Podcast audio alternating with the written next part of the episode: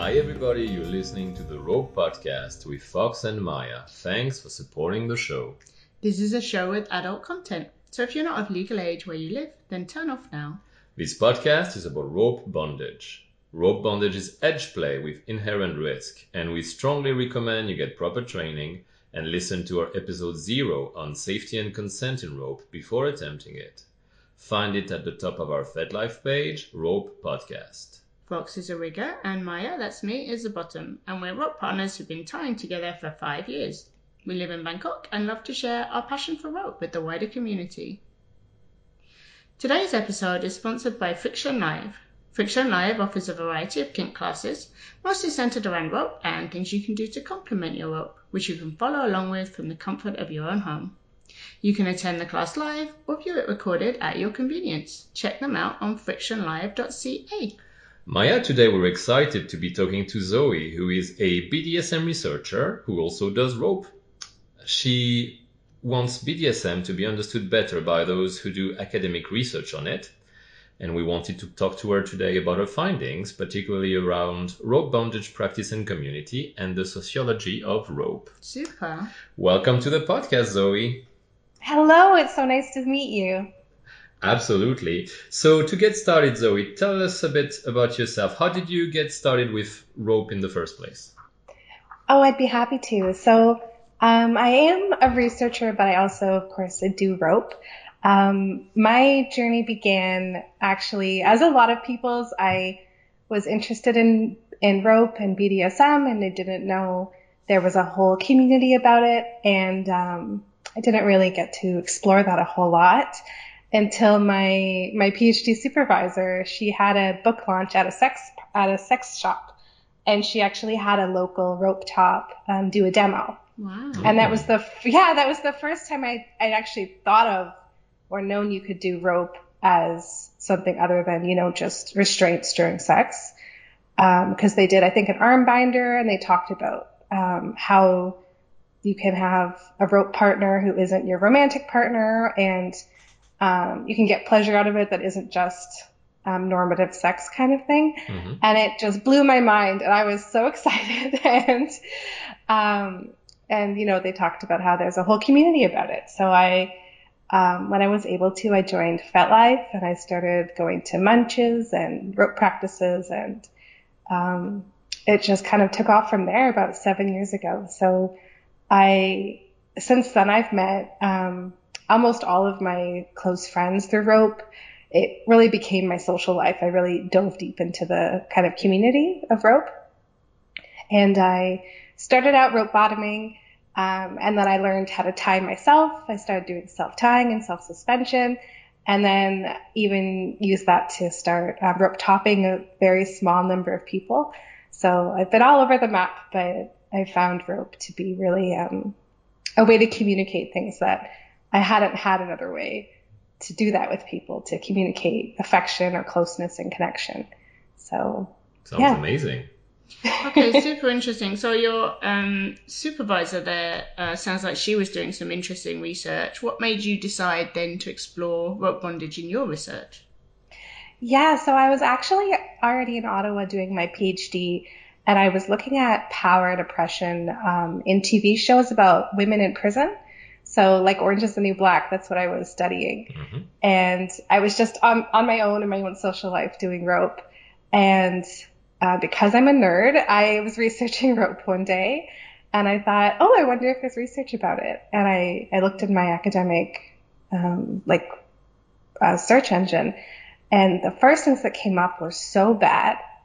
And there's, if you look for Shibari, I don't really recommend it. There's the top, the top hit still is an article that's, you know, pretty stigmatizing. It's, it's kind of calling people mentally ill and it does a lot of pretty, you know, the typical negative things about BDSM and rope.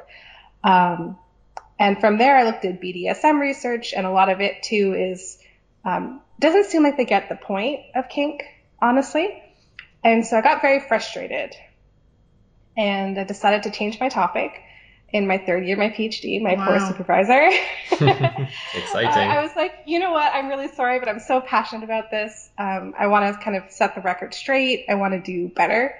So um, luckily, since then, I've found uh, that there's a lot of good research, not about rope. There's not a lot about rope, period, but there's some kind of uh, there's there's a small body of really good kink research. A lot of it by kinky people or uh, people that really listen to kinky people. So I'm happy to have found that small community. And yeah, my, my main motivation has been um, to try to f- improve the literature because I think um, people need to know that what we do is okay. I mean, it's it's a low bar, but we need to stop being horrible. now that's amazing. So, what research have you done so far in this area? Right. So, I interviewed 23 people who do rope, um, people that top, bottom switch, and people in the United States and Canada.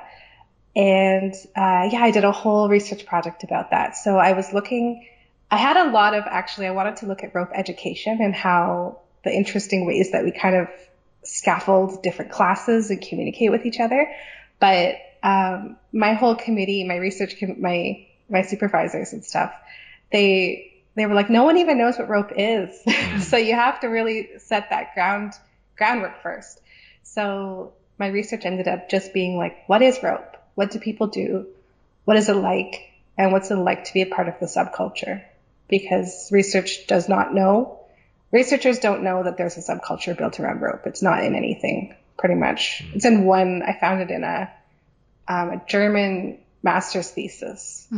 Um, Feel free to some... point them at the Rope podcast as a resource if they want to know what rope is. Sure, yeah. So uh, I was like, you guys, this isn't right. There's, there's people like you. There's people like you out there. There's books. There's all sorts of stuff. There's no reason to be this ignorant. So, um, yeah. So I ended up asking people, you know, uh, what's rope like? And my research ended up focusing on um, how subculture community is experienced, as well as um, how people feel about rope and what it's like for them, because I think those two things are really intertwined. Um, because the passion we have for rope what it's like to have rope on your skin or rope in your hands and connect with a partner really drives why we connect in community.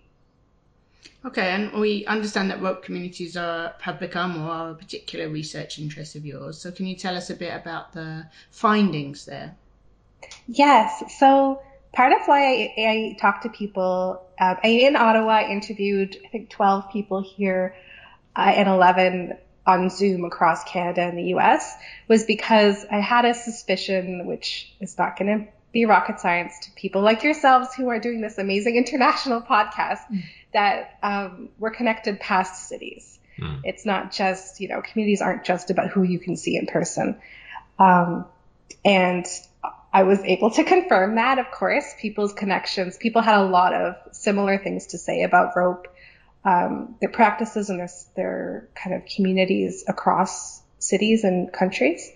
But I also found that I had a really diverse, I was really lucky to talk to a quite diverse sample of people. A lot of research on BDSM is very white, pretty heterosexual, or it's about gay men. Mm-hmm. And I managed to have um, almost everyone is queer. Probably about half the participants are trans or non binary or agender.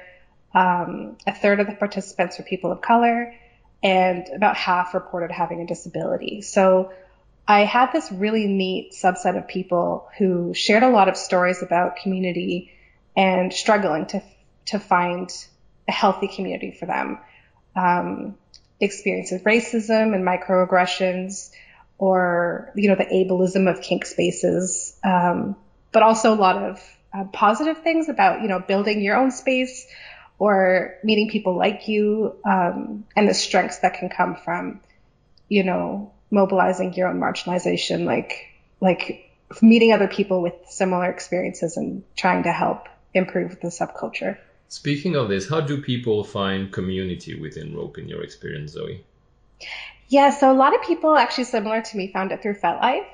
And what was funny is most people I talked to um, my criteria was they had to have been doing rope for at least six months, however mm-hmm. they define that. But most people had been, I think the least was a year, but a lot of people were five plus years. So a lot of people I talked to had been through basically stumbling across FetLife, usually for porn reasons or trying to find other partners, mm-hmm. finding the community through munches and practices, Um, and rope events were really critical to finding community. And often also kind of moving past that, we're feeling like, you know, I've met some really great friends, but the spaces aren't healthy, or there's I've somebody who harmed me is there, or these policies are racist, and I'm I'm kind of out. So a lot of people were no longer active in their local communities, but they might be active on Twitter and Instagram, connecting with other people remotely while they didn't necessarily feel comfortable going places in person. Mm. So, yeah. That's very interesting. Yeah. Do, do you find that people still use FetLife a lot in the communities you work with, or are they moving to other platforms more nowadays? I think what I found was people were using FetLife as a tool to, so like, for example, one of the things that I wasn't able to talk about in my dissertation that I'm going to write up about later is about how um, people with visible visible marginalization, so people of color, particularly Black folks, and um, people with visible disabilities, were like, I'm going to do photography, or I do photography so people can see me, and people like me will know that we belong here. Mm-hmm. So they use photography to try to carve out a space that they don't feel is already there.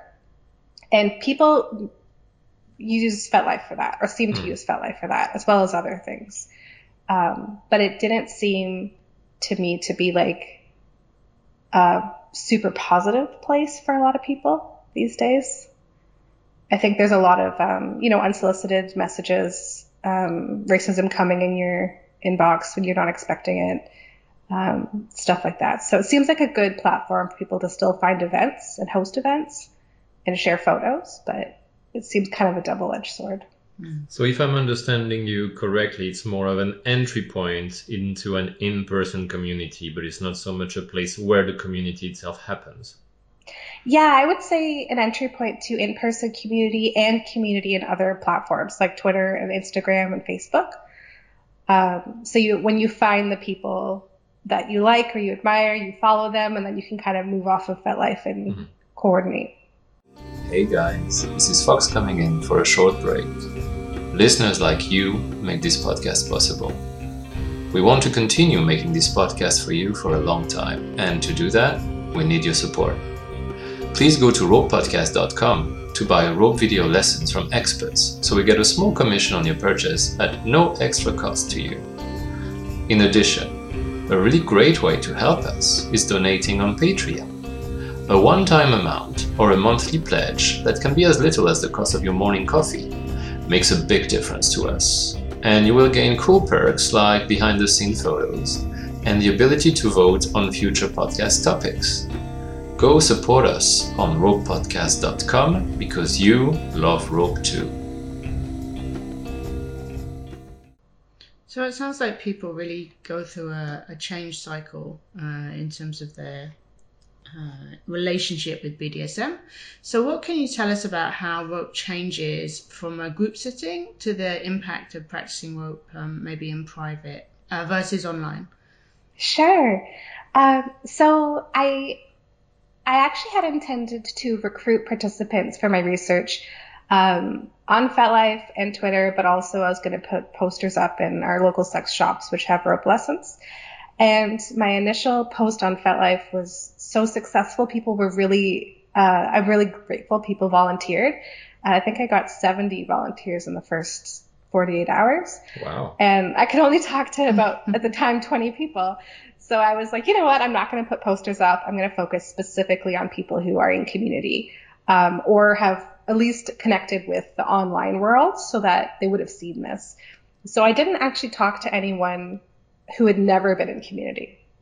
Hmm. I did talk to people who left community or were not accepted in community. So, um, like when I talked to one man, um, Chen, and he he's an Asian man, a Chinese exchange student who said that like he would have loved to kind of make friends, but when he went to local um, rope spaces, he wasn't really people weren't really welcoming. because um, he's a male rope bottom, he felt like that kind of made him not fit in and also that some cultural differences and language barriers that he just felt uncomfortable and didn't go back. So his practice was very personal. His stories were just about him and his partner or his own journey. Um, And it seemed like less of an identity than people that spend a lot of time in the social world of rope. Hmm. So, um, and alternatively, you know, some people that spent years in rope and that stepped out of it because um, it wasn't really a positive social world for them anymore, but they then they practiced in private and they had um, lots of things to say about that. So I think, sorry, I, I think No, that- it's really interesting. yeah. How, how did it change for people their rope practice when they're doing it in private? So if they've been in the community for a long time, what what happens when they start doing it just alone or with a partner? There was actually, I heard a lot of grief. I think that rope, rope as a social world is a lot more than just putting rope on a partner or getting rope put on you. And people that didn't have the social connections seemed kind of sad about that, that they weren't doing it in dungeons or they weren't connecting with friends, but also those private experiences could still be really powerful. So, um, it did sound like a lot of the norms we have about rope and what it means and um, you know drop and headspace things that we talk about were all there so they learned a lot and probably shared their own knowledge when they were in the space but their private play um, didn't seem a lot different than it would have been except for them recognizing kind of missing out missing on feeling that sense of belonging. Hmm, That seems like a really important thing to be conscious about, and as an individual who plays with rope, decide how you're going to in, to integrate and interact with your local communities, and which ones are positive for you, and which ones might actually hurt you more than they help you. I guess. Exactly. And I think some people, I think the kind of people who only do rope alone and don't care about community didn't answer my call for participants. So I don't, mm-hmm. I didn't really talk to them. I'm sure those people do exist too, who it's more private and more personal, like alone, personal, not. yeah, yeah, absolutely. Although they Yeah. might find challenges because in a lot of places saying, "Oh, I only play in private, I don't go to events," can be seen as a red flag that you're not the safest person to play with. Yeah, and I actually found that um, one of my favorite questions at the end of my interviews, I asked everyone, "What do you want people to know about us? hmm Like, what do you wish people knew about rope that don't do rope?" And almost everyone said, "Like, I wish they knew that this community exists so that newbies can find us because they're worried about safety." Yeah. So people worry so much about you know new practitioners and whether it's nerve damage or um, harmful predatory people, all sorts of things people are really worried about. And I think the community can really help people find access to skills and knowledge that can help protect people against that. That makes a lot of sense. So, Zoe, in your research, what positive findings have you discovered about rope?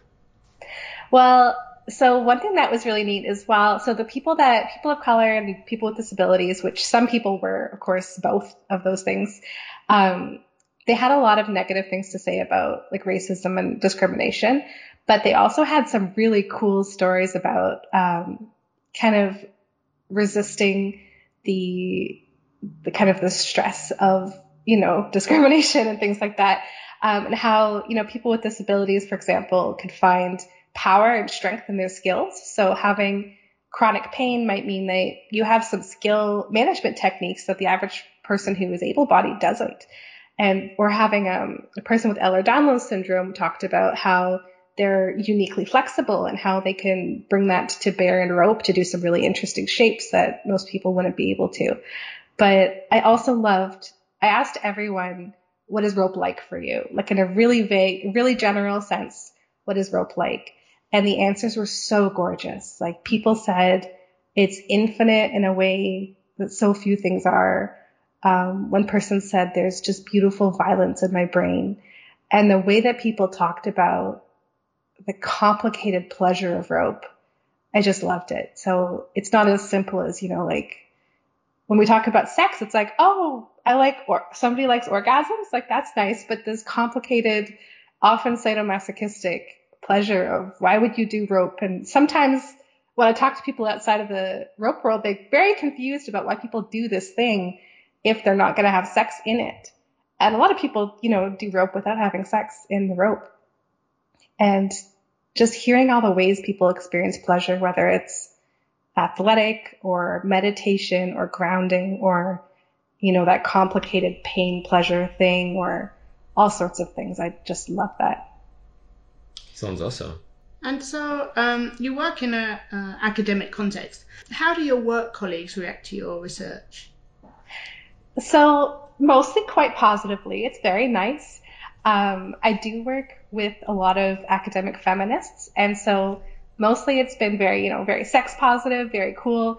There has been the odd conversation where someone says, "Well, yeah, I just don't understand how it's not abusive," and it gets a little awkward. But um, a lot of people at the start kind of wanted to know how I got access.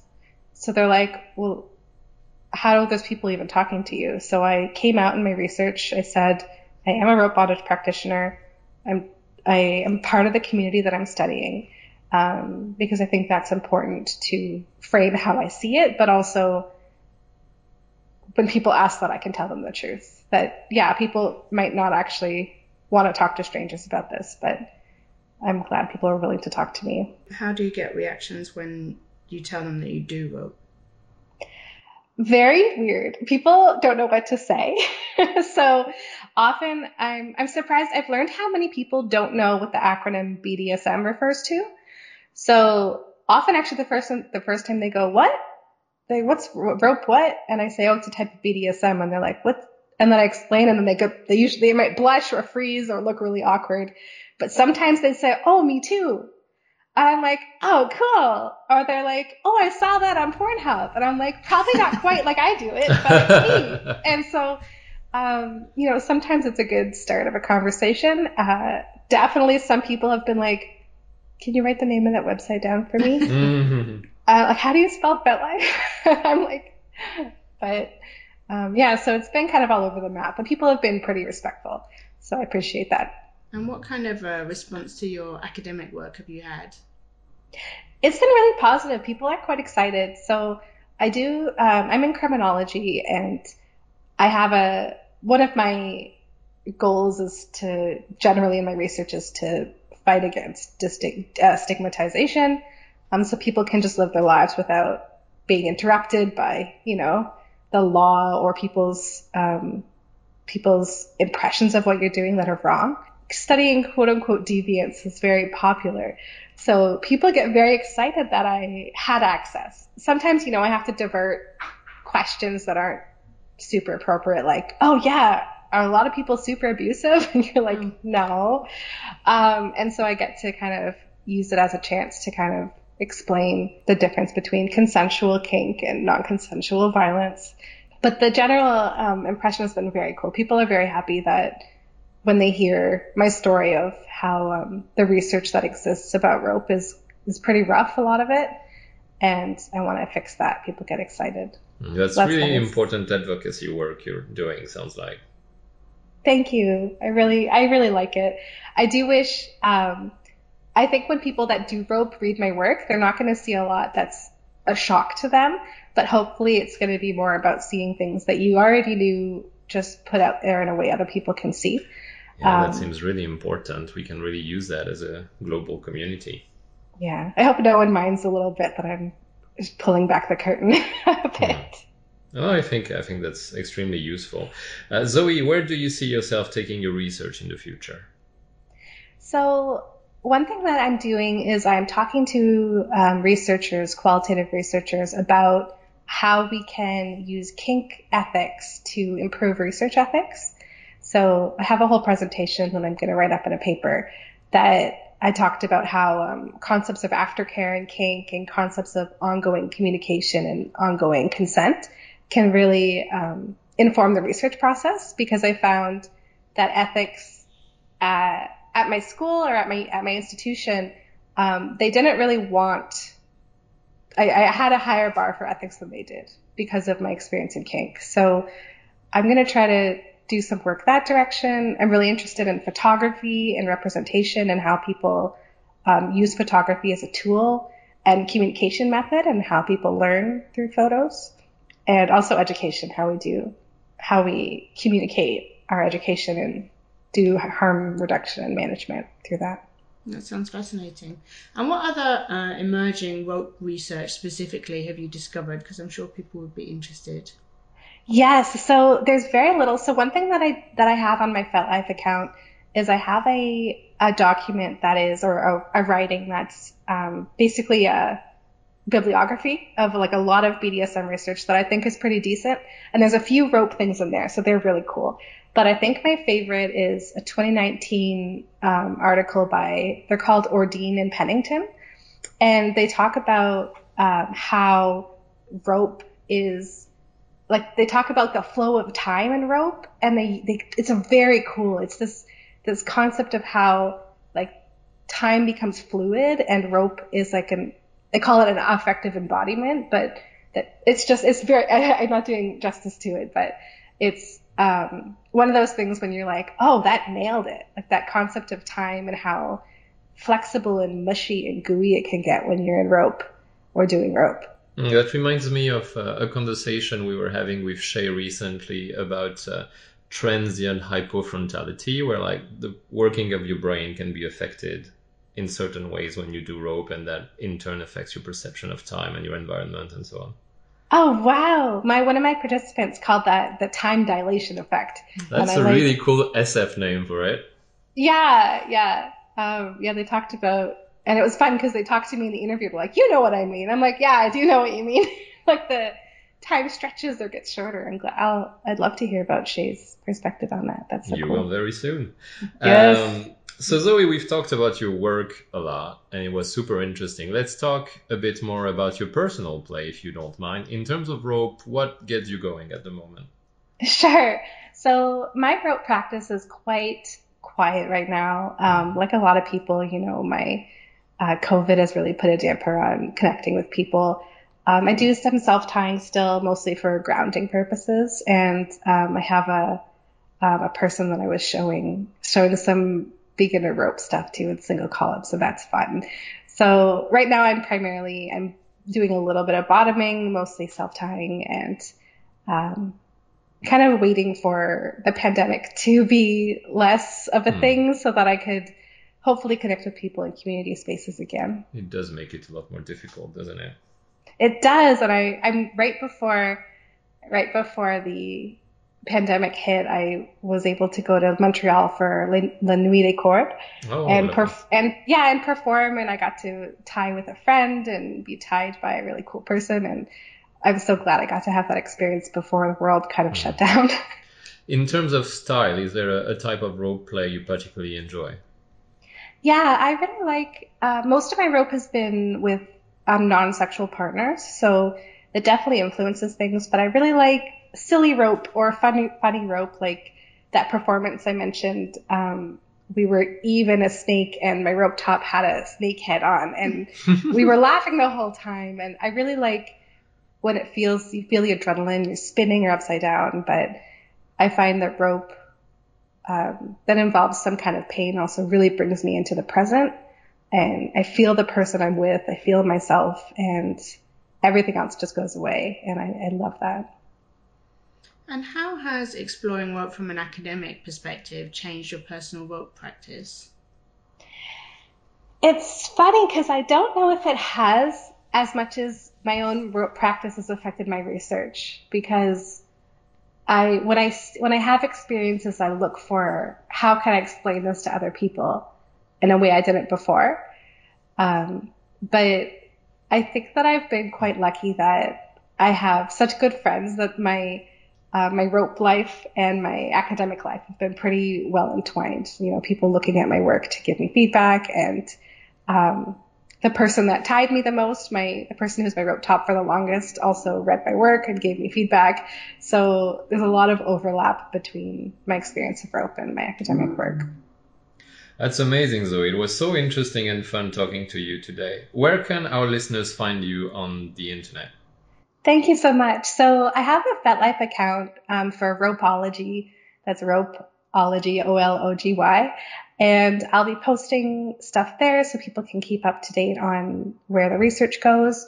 I also have a ResearchGate account, so that's researchgate.net um, under Zoe Jones.